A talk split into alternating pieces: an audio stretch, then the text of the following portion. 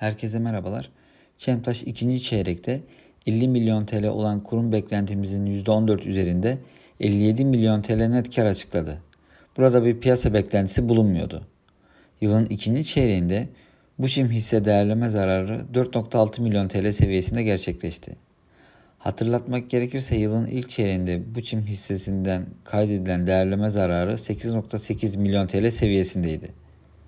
FAVÖK çeyreksel bazda %47 artış kaydetti ve 57 milyon TL olan kurum beklentimizin %28 üzerinde 73 milyon TL oldu.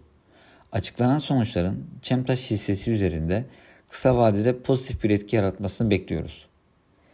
Gelir kırılımına baktığımız zaman Çemtaş'ın ikinci çeyrekte 44 bin ton çelikhane üretimi, 41,5 bin ton haddehane üretimi gerçekleştirdiğini hesaplıyoruz. Yurt içi satış adetleri yıllık bazda %18 artış kaydetmesine rağmen çeyreksel bazda sürpriz bir şekilde %25 daraldı ve 21.6 bin ton oldu. Yurt içi satış adetlerinin toplam satışlar içindeki payı ise %60 60,5 olarak gerçekleşti. Hatırlatmak gerekirse yılın ilk çeyreğinde bu oran %69 mertebesindeydi. Buna ek olarak şirket bu dönemde yurt içi satışlardan 189 milyon TL net satış hasılatı kaydetti. Öte yandan ihracat tarafına baktığımız zaman ihracat satış adetlerinin yıllık %59, çeyreksel bazda %9 büyüdüğünü ve 14.1 ton seviyesinde gerçekleştiğini hesaplıyoruz. Şirket ihracat gelirlerinden 125 milyon TL gelir elde etti.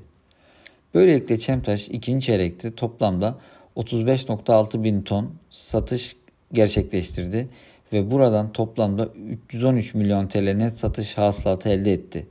Kurum beklentimiz 330 milyon TL ciro açıklanması yönündeydi. Düşük üretim maliyetlerinin marjları destekleyen en büyük unsur olduğunu görüyoruz.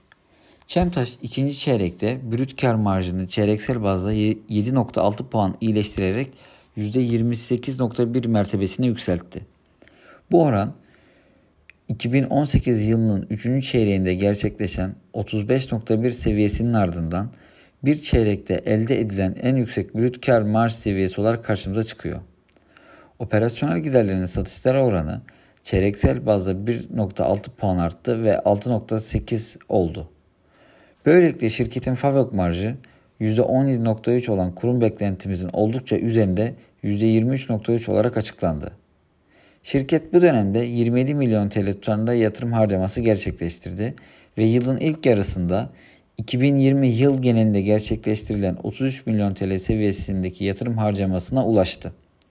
Ayrıca şirket yönetimi hatırlatmak gerekirse 5 Mayıs 2021 tarihinde yaklaşık 18 milyon TL tutarında brüt temettü gerçekleştirmişti.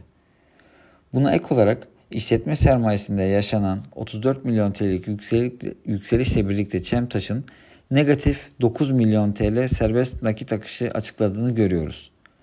Böylelikle Çemtaş'ın 84 milyon TL'lik net nakit pozisyonunun 75 milyon TL düştüğünü hesaplıyoruz.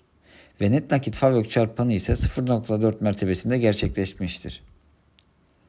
Açıklanan sonuçların ardından endekse paralel getiri önerimizi koruyoruz. Ancak 2021 FAVÖK beklentimizi yaklaşık %21 oranında yukarı yönlü revize ettiğimiz için 15 liralık hedef fiyatımızı 16 lira olarak güncelliyoruz. Yeni güncel hedef fiyatımız %14'lük bir getiri potansiyeli sunuyor. 2021 beklentimize göre Çemtaş 5.6 firma değeri bölü FAVÖK ve 7.2 fiyat kazanç ile işlem görüyor. Hatırlatmak gerekirse Çemtaş son 3 ayda BIST 100 endeksinin %4 altında bir getiri sağlamıştır.